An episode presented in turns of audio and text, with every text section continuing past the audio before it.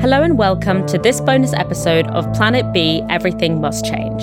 I'm Dalia Gebrial. This episode features an extended edition of our interview with UK MP and former leader of the Labour Party, Jeremy Corbyn. You may have heard snippets of this interview in our documentary about work and climate breakdown. If you haven't, make sure you check that out on the Novara Media podcast feed. Before we get started, a reminder that you can order a free copy of Perspectives on a Global Green New Deal, the illustrated book on which this series is based, at www.global-gnd.com. Jeremy Corbyn, thank you so much for joining us. It's an absolute honour to have you.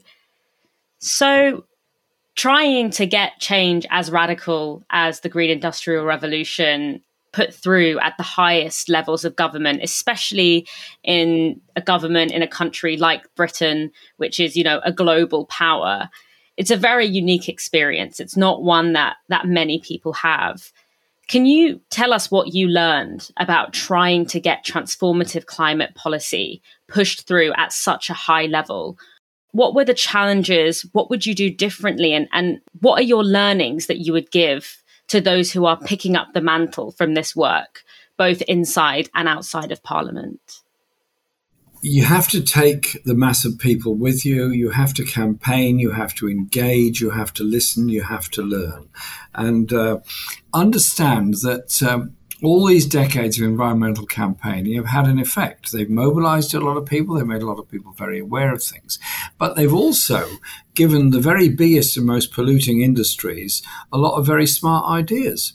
The greenwash they come out with is unbelievable they will tell you anything is sustainable. They're doing it in the most sustainable way. They will tell you that um, uh, flying is sustainable, that jet engines are sustainable, that mining is sustainable. Everything apparently can be made sustainable. And my concern is that uh, COP26 will come up with um, an aspiration, hopefully net zero by 2030, and I hope they mean it, and I hope, obviously, hope it's achieved. But um, I also suspect there will be an awful lot of um, ragged edges to all of this, which will be exclusions of certain industries and certain groups and certain people. If we are to live in a cleaner, greener world, then that sense of urgency and emergency has to be part of it.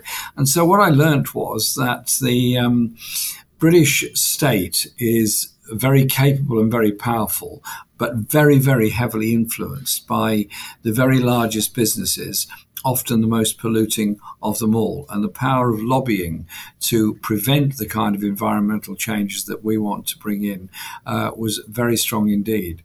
The only way you confront that um, indirect but very powerful influence is by the attitudes and actions of ordinary people all over the all over our country, indeed all over the world. And so it is about mobilizations. And I tell you, it's um, people on the streets that have changed things. It's people on the streets that have helped to improve our environmental quality and standards. I've been involved in environmental campaigns in my own community, preventing road widening, stopping railways being closed, developing new parks, and uh, developing more open space and more biodiversity. I'll tell you what, if you explain to people what's going on and work with them, you can win. Mm. And and in that context, what do you think the strategy and approach of social movements should be to parliamentary politics, especially when sometimes it can feel like the ear of parliament is much more open to the lobbyists than it is to the streets? The era of Parliament is always open to the lobbyists, and they're very good at their job and very effective. Um, uh, they have the exclusive executive breakfasts, they have the dinners, they have the lunches, and in some cases, they employ people to be lobbyists on their behalf within the parliamentary system. It's very, very powerful, and sometimes it feels as though it's a it's a total imbalance. Well, it is a total imbalance, and so it is up to using democratic power of influencing politicians, what they do, and how they do it. But in many ways, Parliament is often the last place to change because it is a bastion in a sense of um, trying to protect an awful lot of things. It is the popular movements and the mass movements that will bring about that kind of change. I mean, think of the movements of landless peoples in Brazil. They, they started off from apparently a totally hopeless position.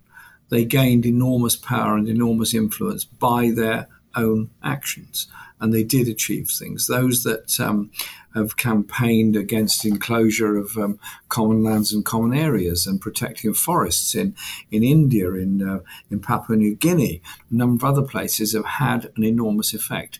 None of it is simple, none of it is easy, and there is no quick fix, but it is fundamentally about education and people understanding our place on this planet.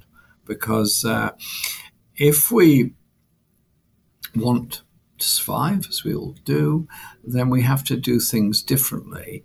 And the free market is not going to bring about the environmental solutions that it claims it can. I seem to remember once Dennis Skinner, who was very funny and absolutely brilliant politician.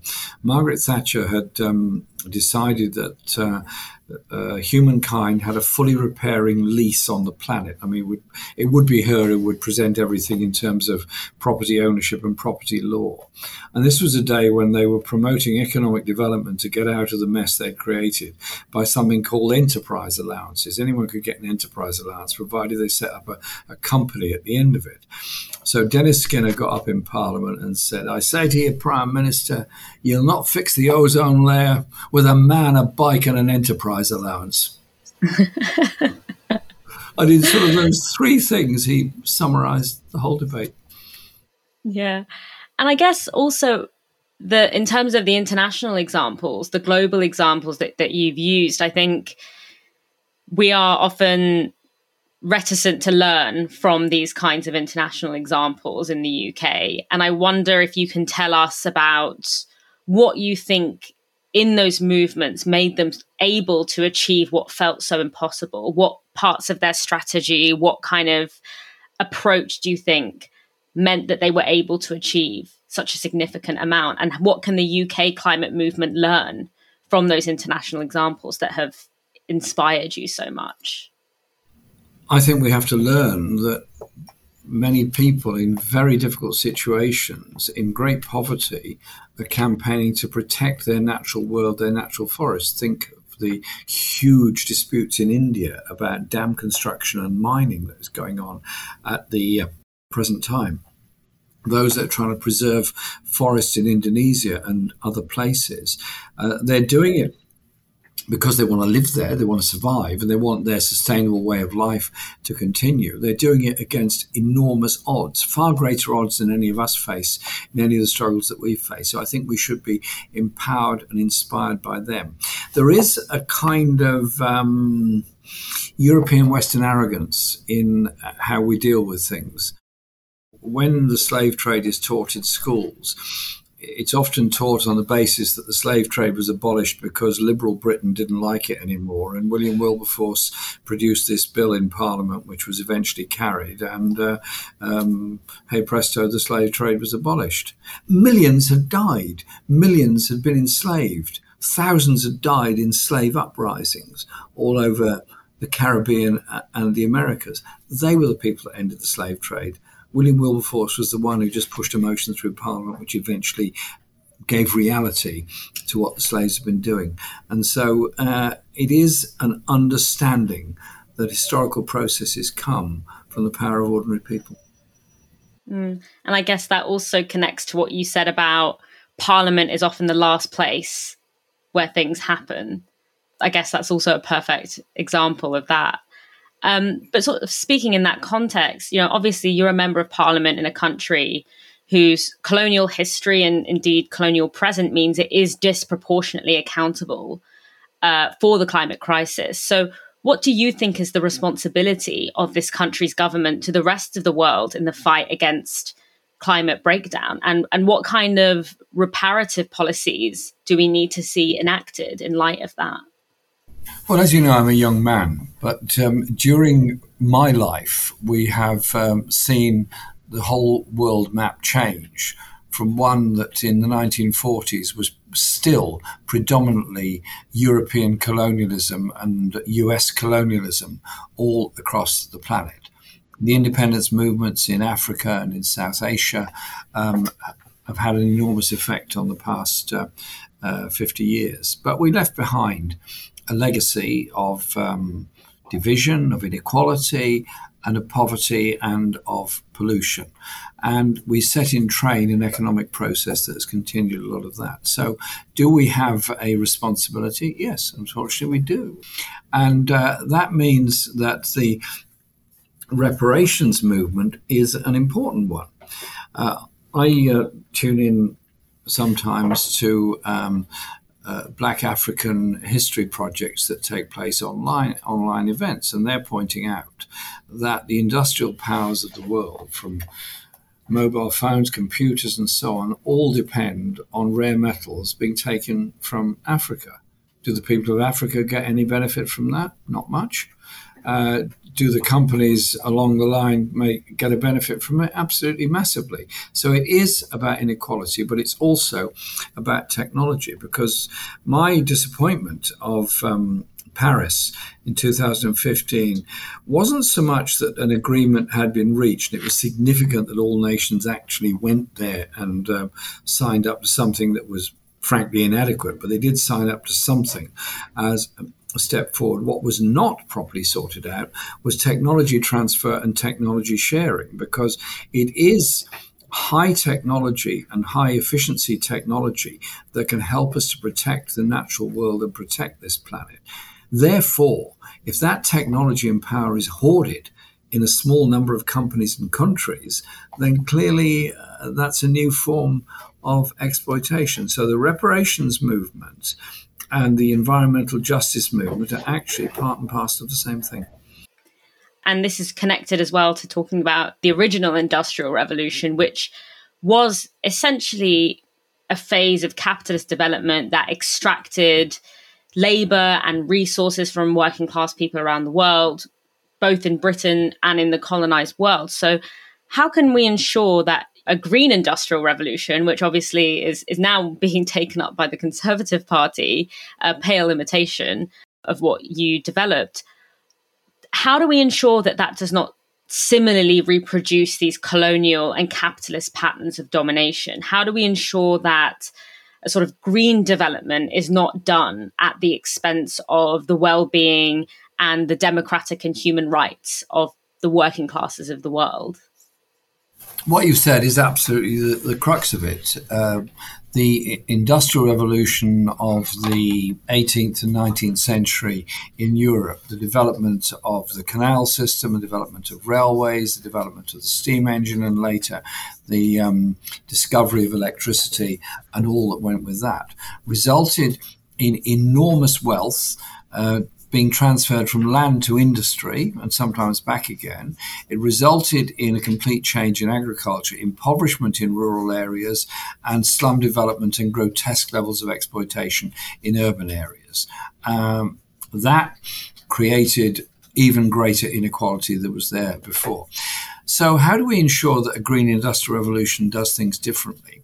Well, you work from the principle you've got to protect and enhance existing living standards and jobs. So you don't go to everyone in the community and say, right, we're ending all of everything that you do because it's polluting. Instead, we're going to say we're changing what you're doing. It requires public investment to achieve it. It is not it's not cheap and it's not designed to be cheap, but it's very important to do that, and it's why the whole basis of the um, green industrial revolution is the involvement of the trade unions and unionized workers and having that debate and discussion with them and recruiting people into the unions to be part of that.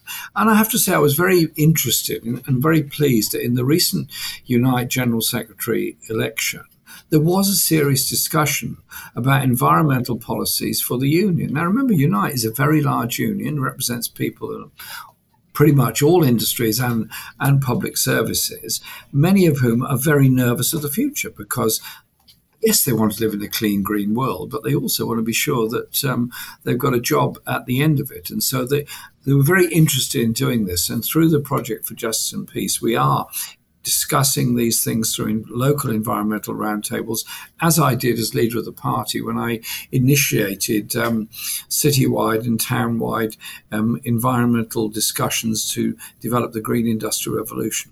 So you don't start off by criticizing who are essentially the victims of all this, you empower those people in order to bring about that cleaner, greener world environmental politics isn't going to be um, developed by development of what used to be called the Findhorn tendency, where a group of um, quite uh, well off people would head off to a lovely part of Scotland, spend a few months there every year, living a wonderfully, totally sustainable existence in yurts and all the rest of it, with all the food being brought in.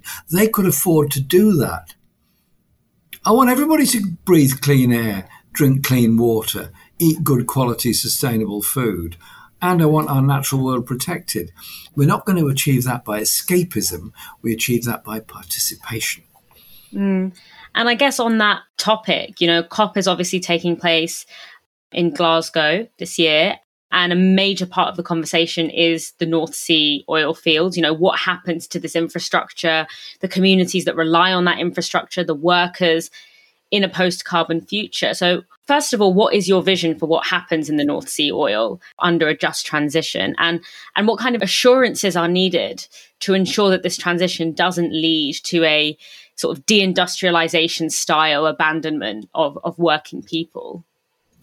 Well, to begin with, we have to say we're not going to open a new North Sea oil field. We're not going to open a new North Sea gas field. We're going away from gas and we're going away from oil. We're going to electricity, sustainable um, energy, energy sources.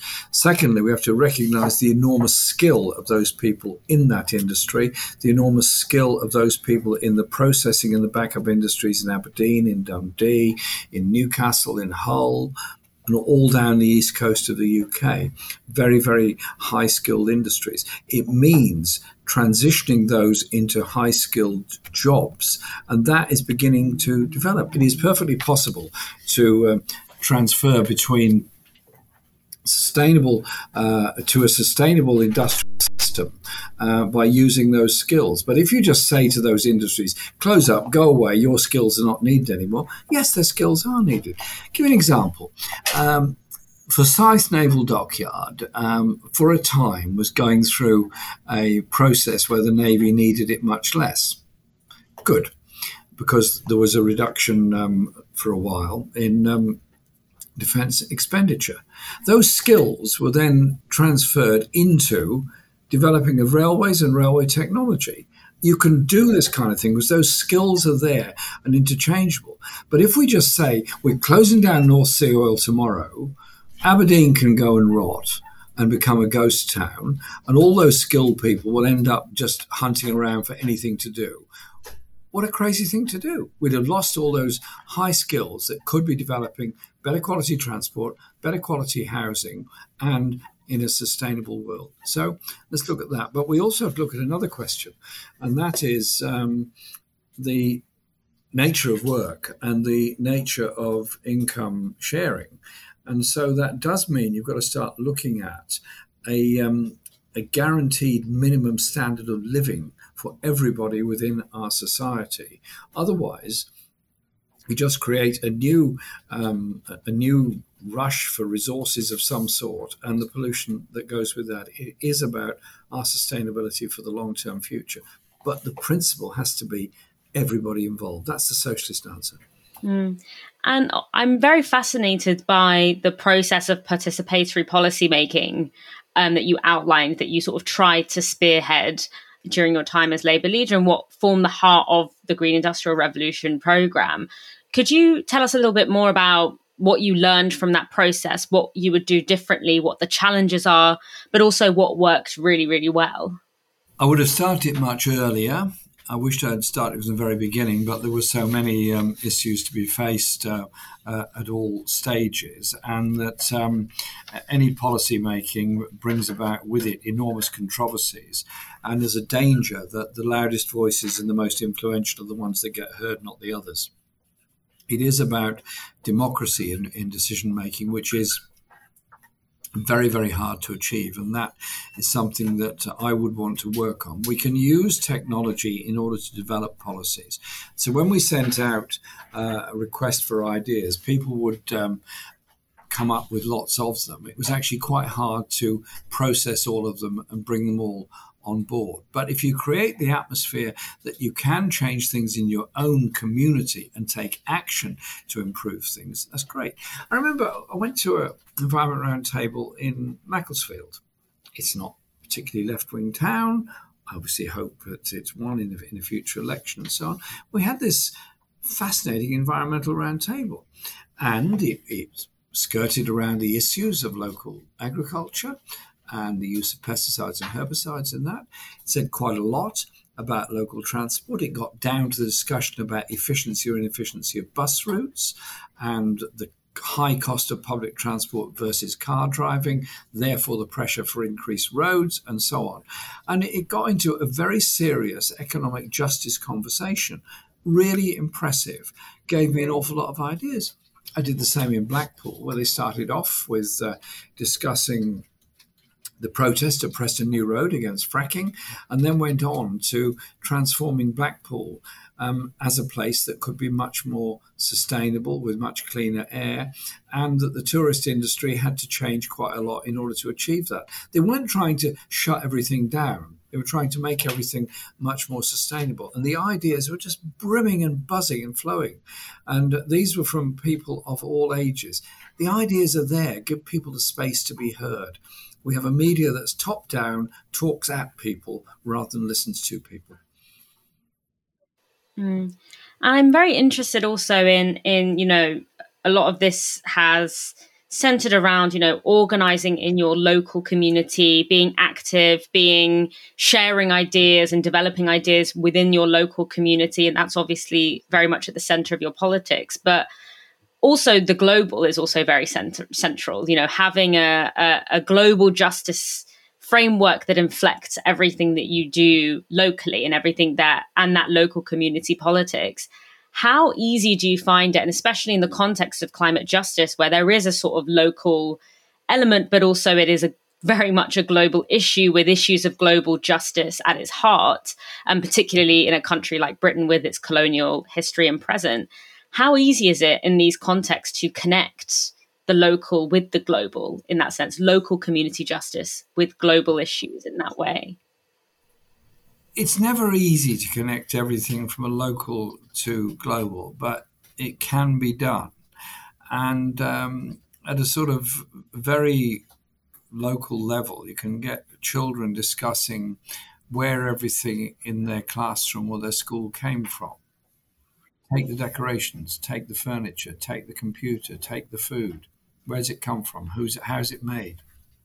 What effect does it have on making it? What can we do to do things differently? What, how can we change things? So it sets them thinking on the interdependency of the world.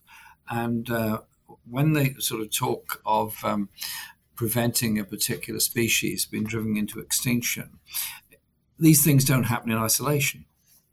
It's maybe because of climate change, maybe because of uh, environmental changes locally, like deforestation or land use or farming.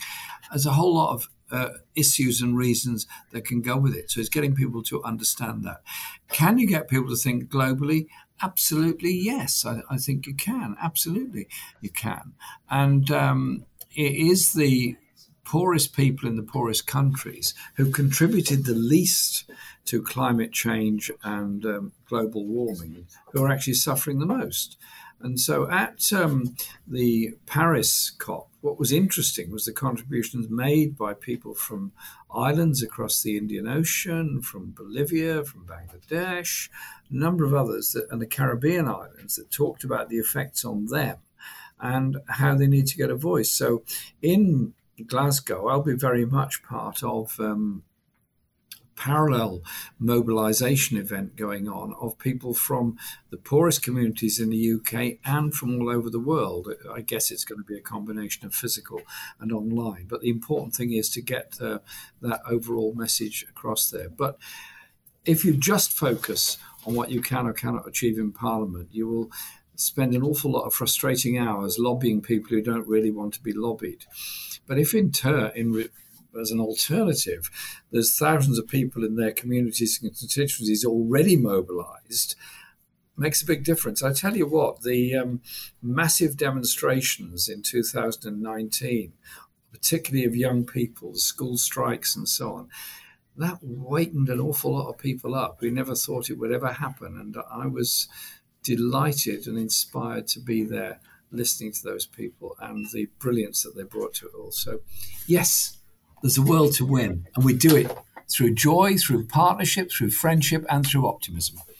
And I guess also in terms of the the stories that you're drawing on of your experience organizing and also the examples of solidarity such as you know bringing together the poorest people the most working class people in britain with people from around the world to sort of resist the the status quo when it comes to to how we address climate breakdown. Connecting that with the strength of the media in this country which really tries to promote this idea that people in britain only care about people in Britain, and that there's no need to have any kind of the international solidarity is almost stigmatized in public life. How do we break through that very powerful media narrative that it's not natural to fight for someone you don't know, or it's not beneficial to fight for someone you don't know, and really highlight those examples of international solidarity that have always been part of Britain's radical history?